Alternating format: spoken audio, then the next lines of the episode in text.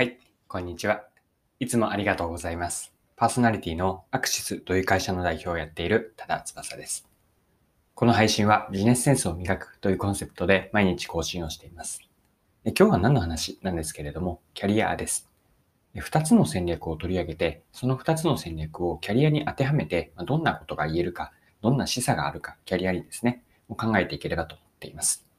2つの戦略とそこからの学びは何になるでしょうか？それでは最後までぜひお付き合いください。よろしくお願いします。はい。え今日の話は2つのテーマの掛け合わせになります。2つというのは戦略とキャリアです。で前半では少しだけ2つの戦略と言ったんですが、2種類の戦略をご紹介して、そこから後半は本題になるんですが、キャリアに当てはめてどんなことが言えるかを皆さんと一緒に見ていきましょう。はい。早速なんですが、2つの戦略を紹介しますね。名前を言うと、意図的戦略と創発的戦略です。で、意図的戦略とは何かなんですけれども、これはあらかじめ作られた戦略で、計画的に作られた戦略で、それを実行していきます。で、この流れは一般的な戦略を作って実行に移していくイメージかなと思います。ま計画された戦略、これを意図的戦略です。で、もう一方の創発的戦略、これは少し馴染みがないかなと思うので補足しますね。で、創発的のまず字なんですけれども、創発というのは、あの、作るですね、クリエーションの創を書いて、えっと、発見の発を書く創発的戦略です。で、この創発的戦略の意味は、先ほどの意図的戦略と対比させると分かりやすいんですが、創発的戦略を一言で言うと、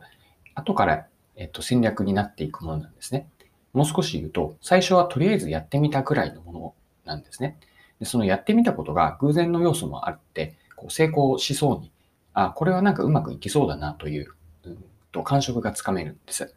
で、そのうまくいったなと思った段階でようやく、あ、これはしっかりと戦略にしなきゃということで戦略になっていく。その後に戦略が実行されていくという流れです。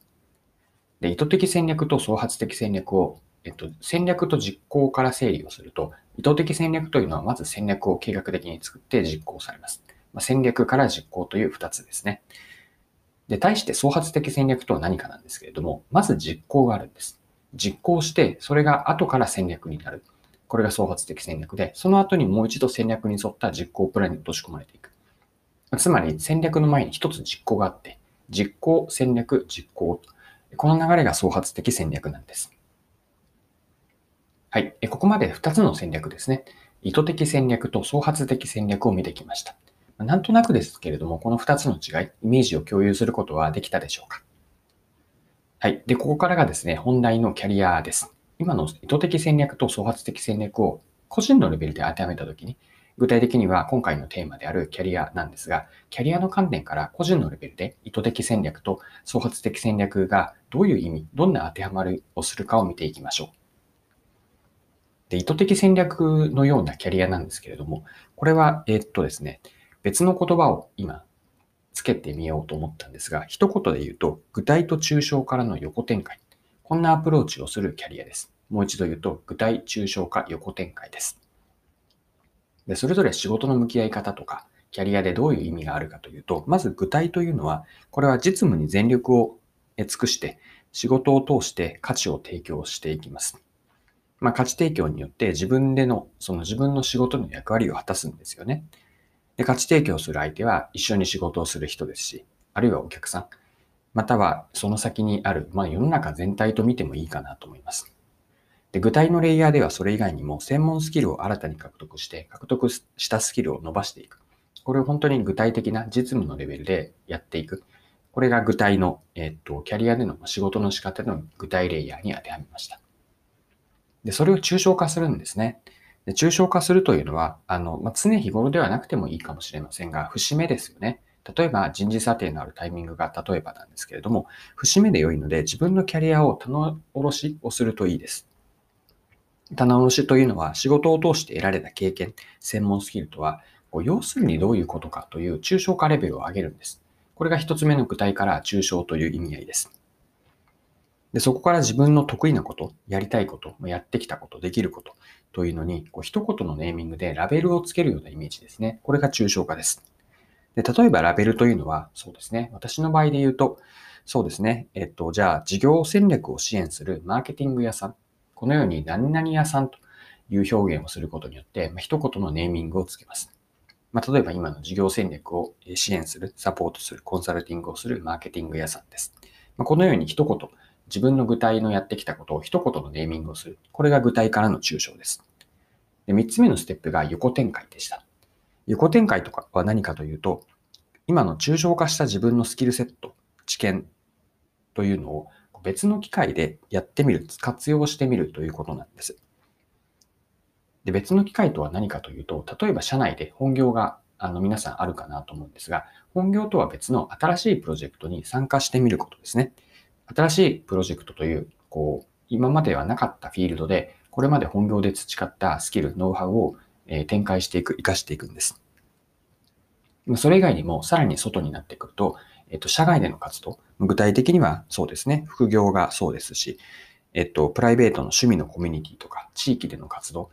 これらの中に本業で培ったノウハウ、やり方というのを応用していく。これが横展開です。で以上のような具体抽象横展開というのが意図的戦略だなと思っているんですけれども、それはなぜかというと、すでに自分のこうキャリアとかスキル、経験が、うん、抽象化されて横展開していますよね。で、横展開の時は、あらかじめそのうまくいくだろうなというのを想定して、あたかも意図的戦略で計画した戦略を実行していくように、横展開の段階では自分が培った、本業で培った、例えばマーケティングのスキルがあったとして、このマーケティングのスキルは、うん、じゃあ副業として、その友人や知人がやっているビジネスにこれは活かせそうだと、あらかじめ想定して横展開をしていくからなんです。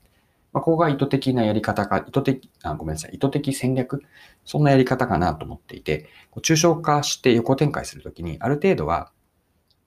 うん、自分の持っているもの、スキルがそう通用するという想定で、計画的にこう横展開をしていく。これが意図的な、意図的戦略なキャリアの作り方になります。はい。でもう一方の創発的戦略なキャリアはどういうふうになるでしょうか。これも一言で言うと、後から点と点がつながるキャリアです。で、点と点という、この点というのが全く別のこうスキルとか経験なんですよね。例えば、そうですね。えっ、ー、と、一つは会社内で新規、新商品開発を担当されていたとします。で新商品というのは、いうのはまずアイデアを企画、コンセプトから本当に形にして新発売まで持っていく。このプロジェクトをしっかりとやり抜いた経験があったとします。で、全く別の機会で、じゃあ友人のスマホアプリの開発で、アプリサービス提供を開始するまでのプロジェクトマネジメントを手伝ったとします。で、これは全く時期も違えば、環境も違うので、それぞれが別の経験だったんですけれども、ある時ふと思った時に、あ、これって結局同じことをやっているなというふうにつながる瞬間があるんですね。これは自分の中で、うんと、新規開発、新規事業開発のマネジメントというフラグ、ネーミング、こう、ちゃ、えっ、ー、と、ラベルがついた瞬間なんです。で、これはつまりは、こうゼロからビジネスを作る専門家という自分のネーミングができるんですね。で、これが、あの、初めはそうは思わなかったんだけれども、えっと、それぞれやってみて、後からこうキャリアがつながっていくやり方で、これが、えっと、創発的戦略は実行があって、戦略があって実行だったんですが、まずとりあえず目の前のことにこうワクワクしたことでいいと思うので、これが将来的に自分のキャリアにどういう意味があるかもわからなくても、とりあえずやってみるという姿勢なんです。そこからいろんなやってみたことが後から俯瞰した時につながって、あ、結局自分ってこういうことをやってるんだなと。今ので言うと、新規事業開発のマネジメント、これをのプロフェッショナルですという抽象化ができています。これが創発的な後から点と点がつながるキャリアの作り方かなと思いました。はい、え、そろそろクロージングです。今回はキャリアと戦略を見てきました。2つの戦略ですね。意図的戦略と、